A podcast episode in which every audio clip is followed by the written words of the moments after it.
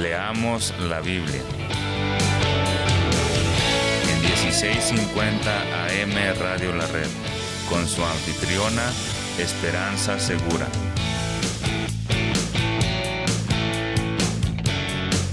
Compartiendo la verdad en amor.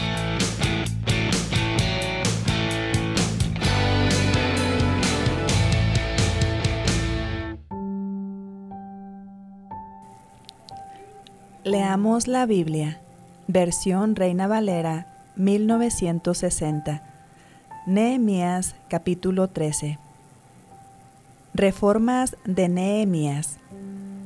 Aquel día se leyó en el libro de Moisés, oyéndolo el pueblo, y fue hallado escrito en él que los amonitas y moabitas no debían entrar jamás en la congregación de Dios por cuanto no salieron a recibir a los hijos de Israel con pan y agua, sino que dieron dinero a Balaam para que los maldijera. Mas nuestro Dios volvió la maldición en bendición. Cuando oyeron pues la ley, separaron de Israel a todos los mezclados con extranjeros. Y antes de esto el sacerdote Eliasib, siendo jefe de la cámara de la casa de nuestro Dios, había emparentado con Tobías y le había hecho una gran cámara, en la cual guardaban antes las ofrendas, el incienso, los utensilios, el diezmo del grano, del vino y del aceite, que estaba mandado dar a los levitas, a los cantores y a los porteros, y la ofrenda de los sacerdotes. Mas a todo esto yo no estaba en Jerusalén, porque en el año 32 de Artajerjes, rey de Babilonia, fui al rey, y al cabo de algunos días pedí permiso al rey para volver a Jerusalén, y entonces supe del mal que había hecho Eliasib por consideración a Tobías, haciendo para él una cámara en los atrios de la casa de Dios, y me dolió en gran manera, y arrojé todos los muebles de la casa de Tobías fuera de la cámara, y dije que limpiasen las cámaras e hice volver allí los utensilios de la casa de Dios, las ofrendas y el incienso. Encontré asimismo que las porciones para los levitas no les habían sido dadas, y que los levitas y cantores que hacían el servicio habían huido cada uno a su heredad. Entonces reprendí a los oficiales y dije, ¿por qué está la casa de Dios abandonada? Y los reuní y los puse en sus puestos. Y todo Judá trajo el diezmo del grano, del vino y del aceite a los almacenes. Y puse por mayordomos de ellos al sacerdote Selemías y al escriba Sadoc, y de los levitas a Pedaías, y al servicio de ellos a Anán, hijo de Sacur, hijo de Matanías, porque eran tenidos por fieles y ellos tenían que repartir a sus hermanos. Acuérdate de mí, oh Dios, en orden a esto, y no borres mis misericordias que hice en la casa de mi Dios y en su servicio. En aquellos días vi en Judá a algunos que pisaban en lagares en el día de reposo, y que acarreaban haces y cargaban asnos con vino, y también de uvas, de higos y de toda suerte de carga, y que traían a Jerusalén en día de reposo, y los amonesté acerca del día en que vendían las provisiones. También había en la ciudad tríos que traían pescado y toda mercadería, y vendían en día de reposo a los hijos de Judá en Jerusalén. Y reprendí a los señores de Judá y les dije, ¿qué mala cosa es esta que vosotros hacéis, profanando así el día de reposo? ¿No hicieron así vuestros padres? ¿Y trajo nuestro Dios todo este mal sobre nosotros y sobre esta ciudad? ¿Y vosotros añadís ira sobre Israel, profanando el día de reposo? Sucedió pues que cuando iba oscureciendo a las puertas de Jerusalén antes del día de reposo, dije que se cerrasen las puertas, y ordené que no las abriesen hasta después del día de reposo y puse a las puertas algunos de mis criados para que en día de reposo no introdujeran carga, y se quedaron fuera de Jerusalén una y dos veces los negociantes y los que vendían toda especie de mercancía. Y les amonesté y les dije, ¿por qué os quedáis vosotros delante del muro? Si lo hacéis otra vez, os echaré mano. Desde entonces no vinieron en día de reposo. Y dije a los levitas que se purificasen y viniesen a guardar las puertas, para santificar el día de reposo también por esto acuérdate de mí, mi Dios, y perdóname según la grandeza de tu misericordia. Vi asimismo en aquellos días a judíos que habían tomado mujeres de Asdod, amonitas y moabitas, y la mitad de sus hijos hablaban la lengua de Asdod, porque no sabían hablar judaico, sino que hablaban conforme a la lengua de cada pueblo y reñí con ellos y los maldije, y herí a algunos de ellos, y les arranqué los cabellos, y les hice jurar, diciendo, No daréis vuestras hijas a sus hijos, y no tomaréis de sus hijas para vuestros hijos, ni para vosotros mismos. ¿No pecó por esto Salomón, rey de Israel? Bien que en muchas naciones no hubo rey como él, que era amado de su Dios, y Dios lo había puesto por rey sobre todo Israel, aún a él le hicieron pecar las mujeres extranjeras, y obedeceremos a vosotros para cometer todo este mal tan grande de prevaricar contra nuestro Dios, tomando mujeres extranjeras? Y uno de los hijos de Joyada, hijo del sumo sacerdote Eliasib, era yerno de Zambalat Oronita. Por tanto, lo ahuyenté de mí Acuérdate de ellos, Dios mío, contra los que contaminan el sacerdocio y el pacto del sacerdocio y de los levitas. Los limpié, pues, de todo extranjero, y puse a los sacerdotes y levitas por sus grupos, a cada uno en su servicio, y para la ofrenda de la leña en los tiempos señalados, y para las primicias, acuérdate de mí, Dios mío, para bien.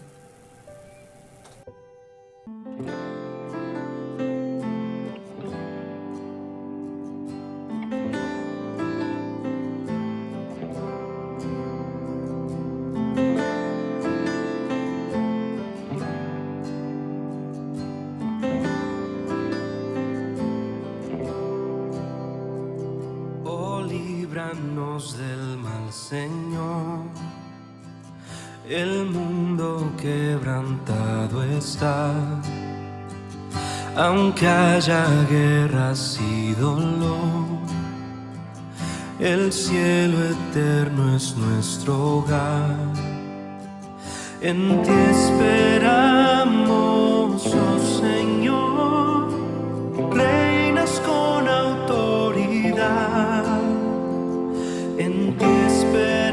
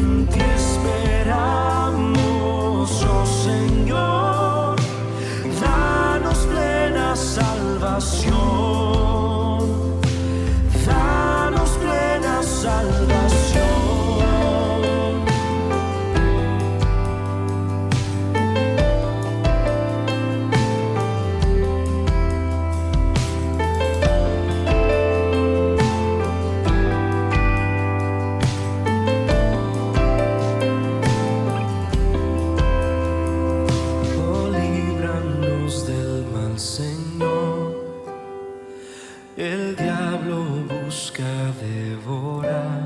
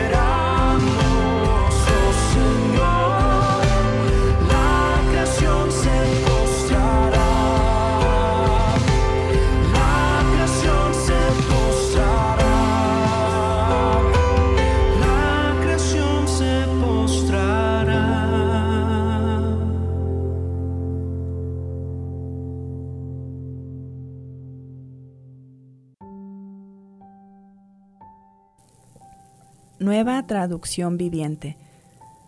Diversas reformas de Nehemías. Ese mismo día, mientras se leía al pueblo el libro de Moisés, se encontró el pasaje que dice que jamás se debe admitir a una monita o a un moabita en la asamblea de Dios, porque ellos se habían negado a darles comida y agua a los israelitas en el desierto. Por el contrario, contrataron a Balaam para que los maldijera. Aunque nuestro Dios convirtió la maldición en bendición, cuando se leyó este pasaje de la ley, inmediatamente se excluyó de la asamblea a todos los que tenían ascendencia extranjera. Antes de esto, el sacerdote Eliasib, quien había sido designado para supervisar los depósitos del templo de nuestro Dios y quien también era pariente de Tobías, había rediseñado un gran depósito y lo había puesto a disposición de Tobías. Anteriormente usaban el cuarto para almacenar ofrendas de grano, incienso, diversos utensilios para el templo, diezmos de granos, de vino nuevo, de aceite de oliva, destinados a los levitas, a los cantores y a los porteros, y también las ofrendas para los sacerdotes. En esa época yo no estaba en Jerusalén porque había ido a presentarme ante Artajerjes, rey de Babilonia, en el año 32 de su reinado aunque más tarde le pedí permiso para regresar. Cuando regresé a Jerusalén, me enteré del acto perverso de Eliasib de proporcionarle a Tobías una habitación en los atrios del templo de Dios. Me disgusté mucho y saqué del cuarto todas las pertenencias de Tobías. Luego exigí que purificaran las habitaciones y volví a colocar los utensilios para el templo de Dios las ofrendas de grano y el incienso.